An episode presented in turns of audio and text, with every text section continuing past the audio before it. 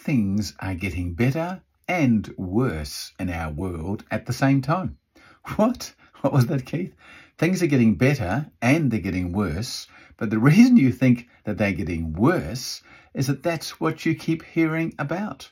There's more noise, there's more media, there's more catastrophizing, there's more sensationalism, there's more advertising revenue in bad news.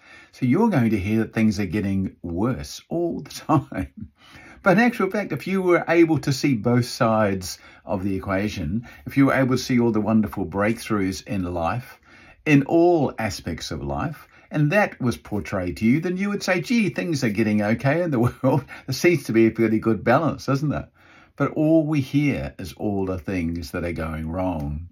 Wrong in our life, wrong in our job, wrong with the amount of money that we earn, wrong with the world, wrong with the weather. Everything is wrong. So we tend to walk around saying, well, that's it, isn't it? Things are getting worse and worse and worse. That's all we say because that's all that's pumped into ourselves. Make sure that you're putting other stuff in.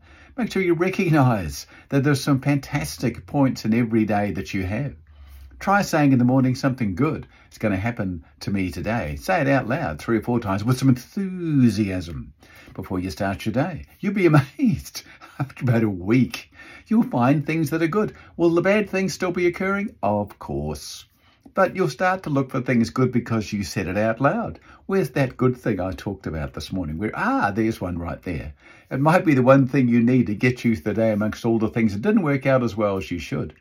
And you'll start to think to yourself, hey, things are getting better and worse at the same time.